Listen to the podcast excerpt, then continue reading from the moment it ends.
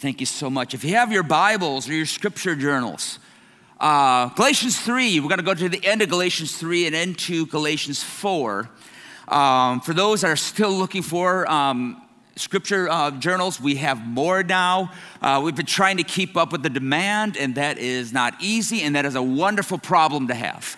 Uh, there's so many people getting into the scriptures. In fact, parents, uh, your kids are joining us, your teenagers jo- joining us, I should say. Um, so I'd encourage you just spend three bucks, get your students a scripture journal, and have this as a point of conversation. Grab one of the bookmarks, use the SOAP acronym to dive into the scriptures. Get yourself in the pattern of reading the scriptures. And if you need help, we have got on our website, uh, kfirst.org slash Bible. Uh, there's some free resources to utilize, or on the YouVersion app, on our sermon notes, we always put a corresponding devotional that goes along with the message. So every week we've been putting a Galatians Bible study in that. We have multiple ways to get you in the scriptures because you need to read the scriptures for yourself. Don't let me read them for you.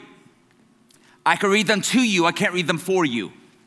Read your scriptures. Um, please keep me in prayer. And uh, we've got a small team from K First joining a bunch of other people over in Israel. We take off tomorrow. And um, just uh, pray for health, pray for strength. I believe the weather is going to be in the mid 70s all week. Should have said that at the end before I preach. And part of me felt bad, but that's a lie. I don't feel bad. Not one iota. Um, it's going to be it's going to be amazing, and I hope uh, to send you a greeting from Israel uh, next week. Um, if you would look up at the screens, we have been reading together uh, something that our, our staff wrote um, that is encapsulating the heart of the book of Galatians. I have been reading this on a daily basis, multiple times a day, especially during stressful points, uh, frustrating points of my day, just, just to kind of steady, steady my own heart. So, would you read this along with me? I live by trusting in Jesus, who loves me and gave his life for me, so I might live free and abundantly in him. I daily follow and trust in the Holy Spirit, who leads me to love God and others for the benefit of those in Christ and those who have yet to know him. I walk in humility, recognizing my imperfections, and give grace to everyone in their pursuit of Christ. Today, I surrender my life again to Jesus, allowing his character to be shown through me more and more. So my life continually invites people into the family of Christ. Amen.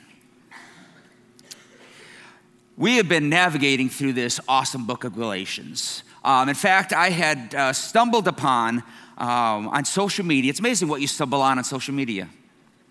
Um, this one was actually good. Uh, every time we go to Washington, D.C., we're going to go there for Thanksgiving. Uh, we, we normally go into D.C. through the subway system, and you always see like subway maps, and you're trying to decide which direction to go.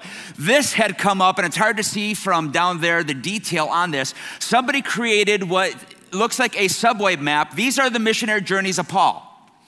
Uh, created like a subway map. And if you look up in the gray area, this is where Paul goes to the area that we know as Galatia.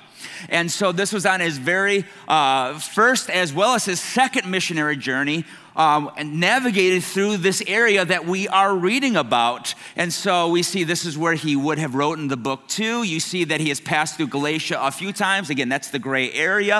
Um, I might post this on my Facebook a little bit later for those that have any interest in anything like this, but it's, uh, it's really a fascinating take on um, where Paul had planted churches, where he revisited places, and especially as you're reading through the scriptures, it helps you kind of put a little image to some of the places that he is talking about. Um, and so we've been talking a lot about um, faith in Christ being our justification, the word justification being made right before God. And we talk a lot about salvation, but I want to give you just something very simple to help you understand, especially for some churchy terms. Uh, what do we mean by salvation? Because there are what we can call dimensions of salvation. There are three dimensions of it. First, there is uh, salvation over our past. Uh, we, we, we've used the term justification, and you will see it over and over in the book of Galatians. We are made right. All of your mess of your past. Some of you have messy, messier pasts than others. That's all good. Uh, we can sit and compare who has the messier past, but the fact is, we all have mess. All of us have a mess. And God can make that masterpiece out of our mess. And He does it because of the cross and the resurrection. And Jesus has justified us even though we have the rotten past. We have sin. And then we've got something called sanctification that is salvation in our present that we are discovering day by day. We are being sanctified. We are being saved daily as we follow Jesus, becoming more and more like Jesus. And that is the crux, the essence of today's message is every day you and I are to become more like Jesus. And I'm just going to tell you, some days I succeed. It's not every day I succeed at it. Turn your neighbor and say, You don't succeed at it every day. Turn to your neighbor and say, But you're getting better. So apparently last week somebody I said I said turn your neighbor say you're not perfect and somebody said don't tell me I already know. So we've got justification and sanctification, then we have glorification. That's the future. When we step into glory, we step into the place where the Lord makes all that was wrong completely right, that He wipes away every single tear. Uh, we get into the place where there's no more pain, there's no more shame, there's no more dealing with the flesh, there's no more Dallas Cowboys, there's no more the mess of this world, no more New York Yankees, um, no more Patriots. I'm sorry. I'm gonna get going on stuff and I can't.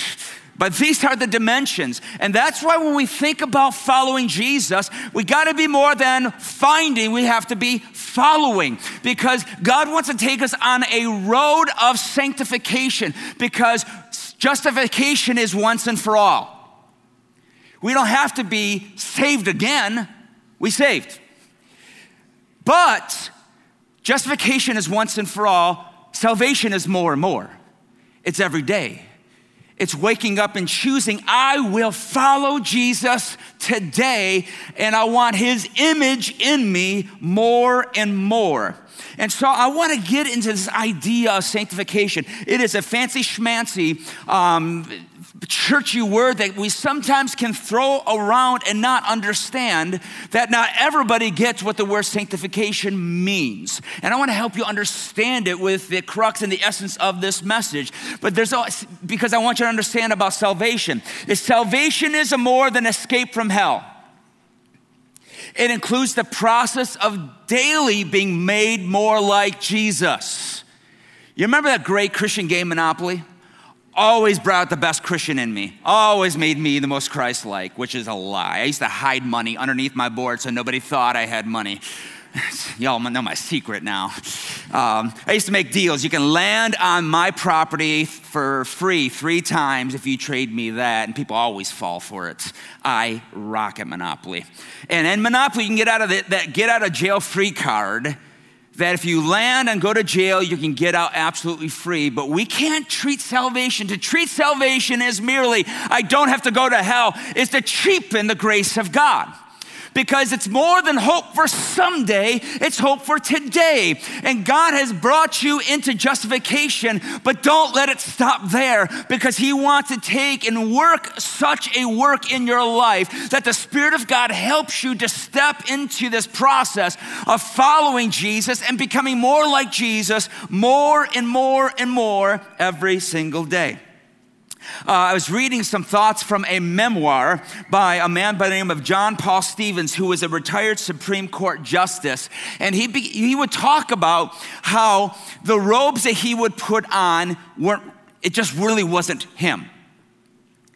Like he would put on the Supreme Court robe and it never felt like it was innate. it felt very foreign to him because it wasn't him. It wasn't like he put on a robe and then he went out to eat with his friends. And when he couldn't get a word in around the table, he then slammed the gavel on the Applebee's table and said, Everybody shut up, order in Applebee's, and let me speak now. No, because when he left, he took off those robes because that would have been weird. Um, that he show up into his home with the robe, show up to Applebee's, show up wherever in the home. He, he would take it on and he would uh, put it on and he would take it off. Put it on so he lived out something, but then he would take it off. And there is something that Paul is trying to get at in this portion of scripture that says that this Christ centeredness is something that is not innate inside of us, like naturally. There's a part of us that wants to do our own thing. So, therefore, like these robes for a Supreme Court justice, there's something that we have to put on. So, look here, chapter 3, verse 26 says this, if I get the right chapter, that way it won't seem weird says, For in Christ you are all sons of God through faith. For just as many were baptized into Christ have put on Christ. Those are the words. There is a choice to put on Christ. There's neither Jew nor Greek, neither slave nor free, neither male nor female, for you are all one in Christ Jesus. And if you are in Christ, then you are Abraham's offspring, heirs according to the promise. And I mean that the heir, as long as he is a child, is no different from a slave, though he is the owner of everything. But he is under guardians and managers until the date set by his father. In the same way, we also, when we were children, were enslaved to elementary principles of this world, but when the fullness of time had come, God sent forth a son, born of a woman, born under the law, to redeem those who were under the law, so that we might receive adoption as sons. At perfect time to preach that adoption month. And because you are sons, God had sent the Spirit of His Son into our hearts, crying, Abba, Father. So you are no longer a slave, but a son. And if a son, then an heir through God. Man, this is a powerful portion for which Paul says that we have got a choice, and I believe it is a daily choice to put on Christ to show up, to wake up, and to put on Christ, to put on His sonship, His glory, the position that He has given us, His life in us. Now, when we're thinking about our illustration of the Supreme Court justice, we look at His robe, and His robe is merit based. He earned it. He earned the robe. Um, there is education, there's experience, there's opportunities, there's the nomination and the voting. It was merit based. And so, therefore, that merit based got him to wear uh, to, to, wear that robe for the position for which he got and that is where most of our identities seem to come up in this world is we have earned an identity through some sort of merit through some sort of accomplishment through some sort of act now what is so wild about this terminology that Paul uses this, these words in Christ is this identity that you get to put on is not merit based, based upon what you can do. If I give enough in the offering, I'm now in Christ. If I serve in KFAM, I get to put on Christ. Paul is saying you're not putting on based upon your merit. This is what's kind of wild about this. The in Christ doesn't become doesn't come from your merit, it comes from somebody else's merits. It comes from Christ. And so often we use the word Christian. I've learned that I'm not the biggest fan of the word Christian any longer. Most of the reason is because I don't know what it means anymore according to how people use it. Well, I'm a Christian, but blankety blankety blank. Well, this person's a Christian. Well, this politician's a Christian. It, we use Christian as no longer an identity, but a crowbar to get an agenda in place. Paul doesn't use Christian. And in fact, it was never really fully supposed to be used as the way we identified each other. Paul always uses a term, and we've already read this morning, and the words are in Christ. That's what he always utilizes is in Christ. If you are in Christ, I am in Christ. If we are in Christ, that's the terminology. That's why I prefer Christ follower as opposed to Christian. Christ follower means I follow Jesus. Christian, I'm just associated with something in order to get something. I am in Christ. And there's not just an identity, but there is something that follows that. And so the question is, what does it mean to be in Christ? I'm so glad you asked me that question. We're going to answer that this morning. So if you're taking notes and if you got your scripture journals, just simply write down one, two, three. We're going to do a simple message one, two, three, one for the Father, Son, and Holy Spirit. Just kidding. Uh, it's Bible college jokes. This is what we're going to give you so we together can not just understand that we are justified, but we ought to be sanctified living in Christ. What does it mean to be living in Christ? Number one, write down this it's my identity in Christ, my identity in Jesus. It's where I find who I am. I am in Christ. Verse 28 of chapter 3 says this. There is neither Jew nor Greek, there's neither slave nor free, there is no male or female. You are all one in Christ Jesus. What Paul is not doing now, I've seen agendas trying to manipulate this scripture in order to say we can just get rid of all genders, we can just get rid of all titles, we just get rid of all of that. They don't matter any longer. And I would say you're missing the point of this. The point of this is not to take away a gender. The point of this was not to take away position, it was not to take away your nationality. It was for people to recognize that they are not the pure primary substance of who you are. They are not how we actually formed our identity. We, I mean, these, look, look at those Jew, Gentile, slave, free, male, female. Paul gives a very simplistic view on how we form identities. We form identities based upon economic status. I didn't even know about that till I got in middle school. I went to middle school in a very affluential neighborhood, and all of a sudden I became known as the trailer park kid. Why? Because I didn't live in their neighborhood, and I was a kid from the other side of the wall. We had a wall around our trailer park. You're, you're, and I'm like, well, I'm still Dave. But we, we look at economics blue collar, white collar, no collar, whatever type of collar. We make labels and levels based upon economics or education. Well, I assume you, you, you've got your master's. Nope. I, I assume you've got your doctorate. Not whatsoever. But you're going to get it. Not at all. and I'm not anti education. I've got my degree. That's great. That's fine. But, but there's so often I'll get in conversations and we can make judgments on somebody's substance based upon their education levels or their nationality color of their skin, their background, their accent. We make distinctions, or we look at somebody's age um, and we make, we, we make assumptions based off of, well, they're millennial, they're Z, or they're a boomer, or God forbid, they're an Xer. I'm an Xer. Uh, we got our own issues. But we can look and we can look around the church, and instead of seeing one body, instead of seeing it as the way Christ would see it, as we are in Christ, we begin to look and say, wow, they've got a lot of these type of people. This church is that type of church. I have people ask me, what type of church is K First? I don't know.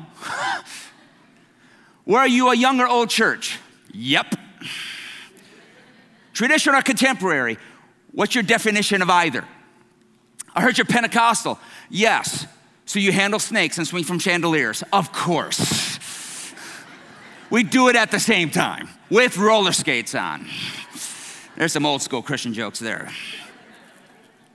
What we love to do is label, not in order to identify, but usually in order to control. Because labeling is a form of power, whether we like it or not. Because it, we, if we're not careful about labeling, we're either trying to look for people to attract the, to themselves to our tribe, or we're looking to keep people away. And Paul he is not saying that your ethnicity, that your gender, that your job, it's not that they don't matter, but they are all secondary next to Jesus.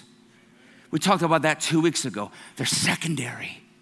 Jesus in the, in the Gospel of Luke, I was reading about this way, where he says that if you want to follow me, you got to deny yourself and, and follow me. You got to hate your parents, hate your family, even hate yourself and follow me. And it sounds weird when you read the scriptures that says honor your father and mother, but Jesus says go hate your parents. But you love the Lord your God and love others as you love yourself. And then Jesus says you got to hate yourself. And Jesus is not really telling you to hate yourself. He's actually using a rhetorical device and a conversation. And what he's trying to say is listen, those things that you thought were your defining factors are now so secondary to me that it seems like you reject them or you are rejecting them. I, I see this all the time in marriage because scripture says that man and woman must leave his father, mother, and cleave cleave. I love that word cleave. To his wife. The idea is you are rejecting, or in the rhetorical way, hating your parents and leaving and being with your kids. Now, hate is such a strong word. In the English language, we think of one thing. But the idea is this is I am devoted to one direction so much, so much that it pales in comparison this pales in comparison to this. I am no longer letting this be my defining factor, Jesus is. Again, I love my parents. I love Hal and Linda. They're watching live. I love you guys. You're wonderful. You're great. But I turn toward Jesus because Hal and Linda are no longer my defining factor. It's Jesus. And this is what Paul is doing. He's trying to pull people away from the defining factors to say it's all about Christ first. And the defining factors come secondary. This is what it's about.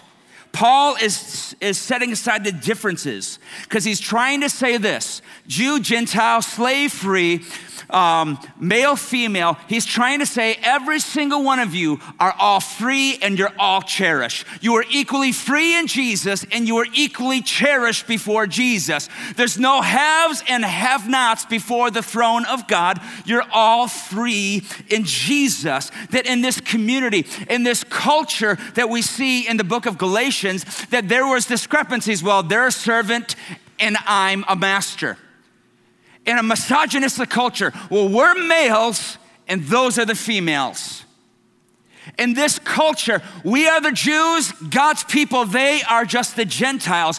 Paul sweeps the leg out from all of that and he says this it doesn't matter what your secondary factor is, you are all free in Jesus Christ, and you're equally cherished before God. There are no favorites over here. We're all loved by Jesus Christ. Let me tell you this parents, we are at our best when we love our kids equally, when we don't play favorites. I have not a lot of amens on that. No, I got a favorite.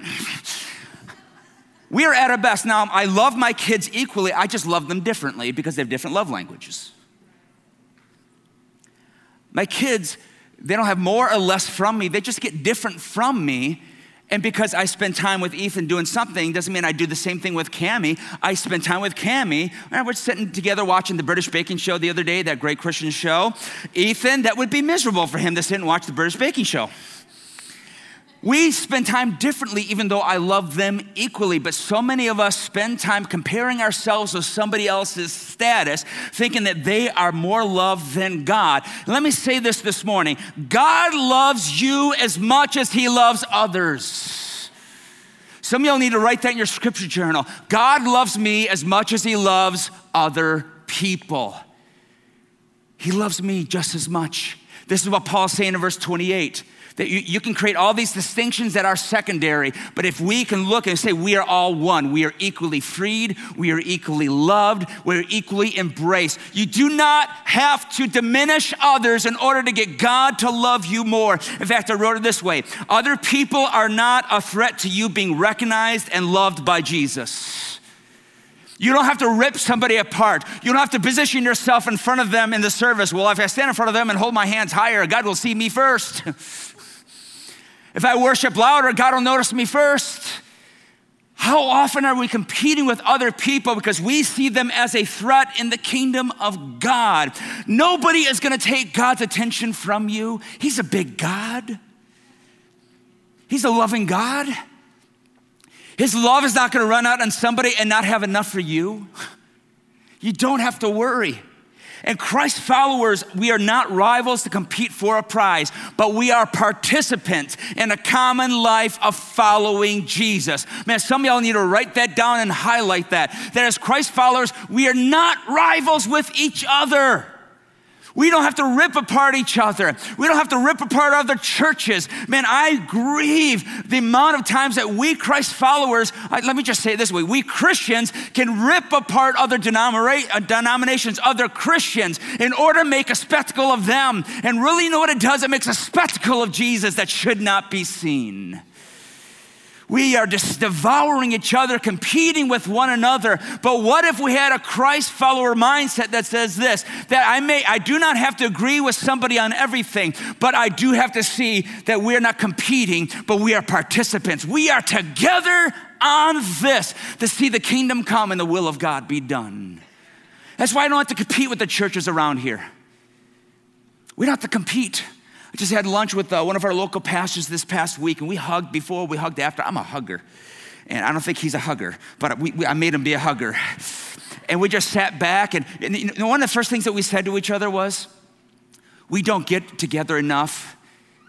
You know what he said to me? He goes, I just need to repent before you that I haven't reached out more in the past 10 years to you. I said, You know what, dude? I'm going to repent to you because I can't expect something that I haven't been given. And I loved just sitting and supping with him, supping, how old am I? Uh, eating with him, and just enjoying talks about the kingdom because we are in a common life of following Jesus. Participants in one family. We are all equally loved. God does not love the Gentiles more than Jews or Jews more than Gentiles, the masters and the servants, the men and the women. There is no one person in this room more loved than God. Let me say this that God can't love you any more than how much you're loved now. That's how immense his love is for you. Secondly, so we have got our identity in Christ. Secondly, we get to our imitation of Christ. You wanna know what sanctification looks like? You start with your identity, but you begin to have your imitation of Christ. Uh, verse number 27 of chapter 3. For as many of you were baptized into Christ, having put on Christ. This is important right here. The words having been baptized into and put on. Circle that in your scripture journals because there is a massive illustration that's being identified. Um, ancient culture, when they would get baptized, what they would do is they would wear their old clothes into the baptism. When I grew up, we had these white robes we'd put, on, we'd put over everybody, and people get baptized in white robes. And we go into, uh, see, on Tuesday, I believe it is, uh, we're going to the Jordan River. We're going to be baptizing people in the Jordan River. It's going to be amazing. We're going to have these white clothes. But ancient cultures, I begin to read that some cultures would wear their old clothes in, and they would get baptized. And when they come up out of the water, symbolizing I have gone into Christ, and when they came out, they would strip off their old clothes and put on white clothes, as if to say, I am not the creature that walked into there. I have been baptized into, and now I am putting on Christ. This is what Paul is talking about. And this idea of putting on, on Christ implies two things. Number one, it implies a closeness to Jesus. There are very few things that you have right now that are closer than your clothes. Something maybe you've never thought about. You're putting on Christ, you're keeping him close. But secondly, it's practicing his presence. This is a term that we used to utilize years ago. We, would talk about not just recognizing the presence of Jesus, but we want to practice the presence of Jesus. What this is saying is this is I consider his presence, I consider his closeness, and I live in such a way that his life is seen in mine. That is practicing the presence of Jesus. Many of us know that he is Emmanuel, God with us but many times we forget that there's more than just recognizing the presence of Jesus. We ought to practice the presence of Jesus. There ought to be an imitation of Jesus in our life, and it is a daily thing of Lord, baptize me into your love. And today I want to put on Christ and I want to put into practice the presence that I am recognizing. Because of this, being in Christ, get a hold of this, means that every resource is available to you that was available to Christ in Christ means that every resource that was available to Jesus is available to you. Have you ever thought about that? When Jesus is on this earth, every resource that he had is available to you. Jesus had scriptures. Oh, he didn't have the New Testament, but hey, we have scriptures. Jesus had prayer. We've got prayer. Jesus had the Spirit. Guess what you've got? You've got the Spirit. Jesus turned on the full volume in his heart the love of the Father. Guess what we can do? Turn up full volume the love of the Father. Some of us are so busy turning up the full volume of what social media is saying or what somebody else has said about us, about what, what work has said, what the news have said. But what if we were a people to practice the presence of Jesus that not only knew that Jesus was with us, but we could turn up the full volume of what he has said about us, what he has spoken about us, and we can begin to engage in that which he has called us to. How about this? Don't give up, don't give in to what you face, press into what you possess. Stop giving into what you're facing. Yeah, but it gets discouraging giving into what you're facing. It's easy to give into what you're facing, but some of us need to realize that even though we are facing something, it does not compromise the spirit that you possess. Man, if you've given your heart to Jesus, you've got the Spirit of God. I've got the Spirit. Yes, we do. We've got Spirit. How about you? Don't, no, don't. That's terrible.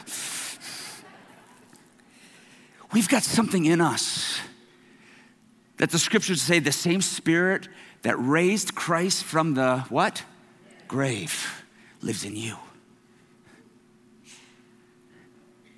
Stop giving in to what you face and start pressing into what you possess.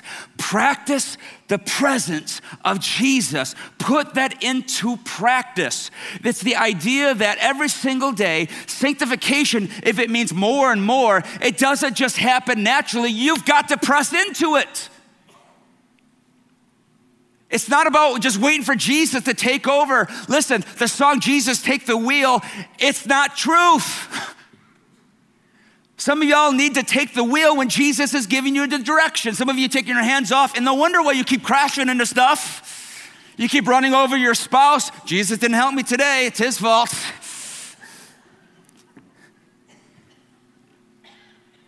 Stop giving into what you face and start pressing into what you possess.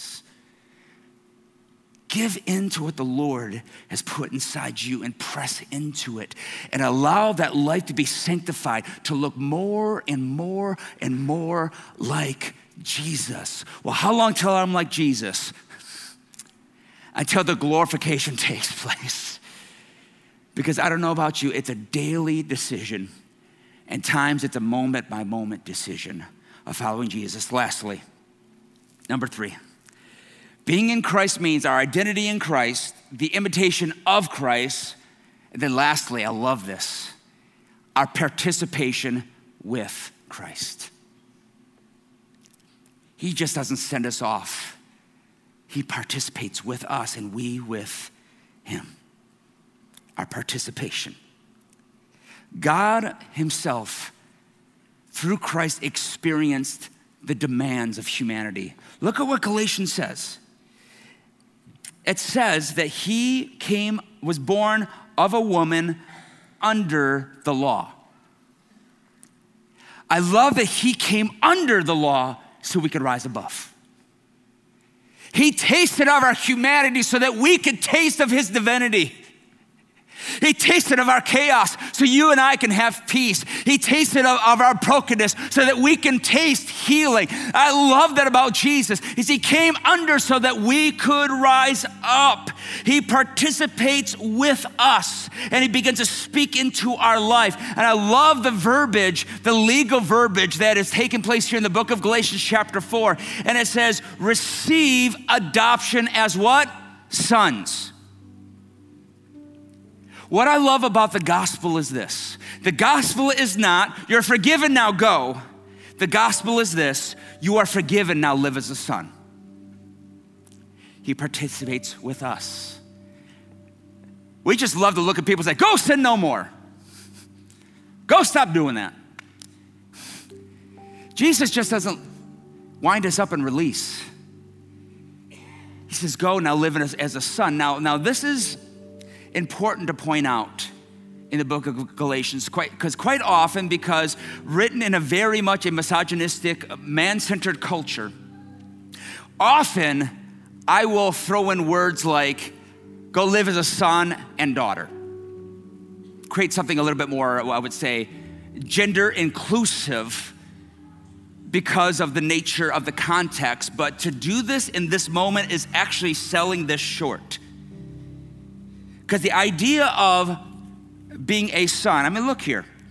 Verse 1 I meant that the heir, as long as he's a child, is no different from a slave, though he is the owner of everything, but he is under guardians, managers until the date set by his father. In the same way, we also, when we were children, were enslaved to the elementary principles of this world. But when the fullness came, God sent forth his son, born of the woman, born under the law, to redeem those who were under the law, so that we might receive adoption as sons. Circle that. And because you are sons, circle that, God has set the spirit of his son into us hearts, crying, Abba, Father. So you're no longer slave, but a son. And if a son, then an heir through God. Four times Paul uses the word son, and everything in me wants to say sons and daughters, but actually I would be doing a disservice to the scripture because when we read sonship, Paul is not identifying gender as much as he's trying to identify a legal term. Write down the word heir, H E I R you are receiving adoption as heirs. And it wasn't to single out just boys, but there's a reason why Paul says there is no longer the divisions. You're all heirs. And it doesn't seem like much to you in 2019, but to, to a Gentile in 2019, to a servant 2019, let's really get down to it, to a female in that day and age. This was culture shattering. Because if you were an only child, you were a female, you were never included as an heir, an, inher- an inheritor. You had to find someone to be married to, and they would inherit because they were a man. A female could not own the land and inherit the land, it belonged to somebody else. And what Paul said in this statement is daughters, you don't have to become a son. But guess what, daughters? Because of the work of Jesus, you are no longer excluded. You're an heir. You have the same rights of sonship as a male. Gentiles, I know you're not Jewish, but you don't have to become Jewish in order to become part of the family. Servants, you don't have to stop the role that you're in. You just have to recognize that you are in heir. You see, if this wasn't not if this was not an inheritance, you would have to white knuckle it, trying to grasp it so you wouldn't let go. But listen, Paul says you don't have to white knuckle anything. You are an heir in Christ Jesus. God sent his son that we might have the identity of sonship. God sent his spirit to do the work of sonship. And when you read the word sonship, it is actually less gender specific as you think. It's not about being a man, it's all about being an heir. You are now for rights, inheritance of the glory of God. The inheritance of God's glory. It's not for Jew, just Jews any longer. It's not just for the haves with the masters. It's not just for the males of society. Paul says the inheritance is for everybody, anybody, regardless of economics or nationality or gender. It is for everybody. You're all an heir. I wrote this down this week. The work of the Son declares you as an heir. It is the work of the Spirit that helps us to live as an heir. I want that to sink deep because some of us, we've understood the work of the Son has declared us to be an heir, that we are inheritors of the glory of God, but we live our lives as a slave. God hasn't called you to live as a slave, He's called you to live as a child of God. Not a slave to opinions, a slave to thoughts, a slave to a burden that someone has placed upon you. He's called you to be an heir. And this morning is all about sanctification, is that invitation for the work of the Spirit because some of us, we've understood that God has declared us an heir, but it's time for us to begin to operate in such a way that we begin to live our lives as an heir. Some of us need to give up some things in our life that we have been enslaved to that we just say, well, that's just me, that's just me. No, that's secondary next to Christ. And anything that is over here that is not congruent with Christ doesn't belong with Christ. We live in such a way that points toward Jesus so that our lives live in imitation of Him. Because sanctification is just not obedience, it's living more and more like the Son. Being an heir is more than just walking in obedience and doing the right, do, the, the right do's and don'ts, but it's living in such a way that shows the Son. I love what it says, verse 6. He sent the Spirit of His Son crying, Abba, Father. Back in the 80s, y'all remember the song Abba Father? I'd sing it for you, but I would ruin it.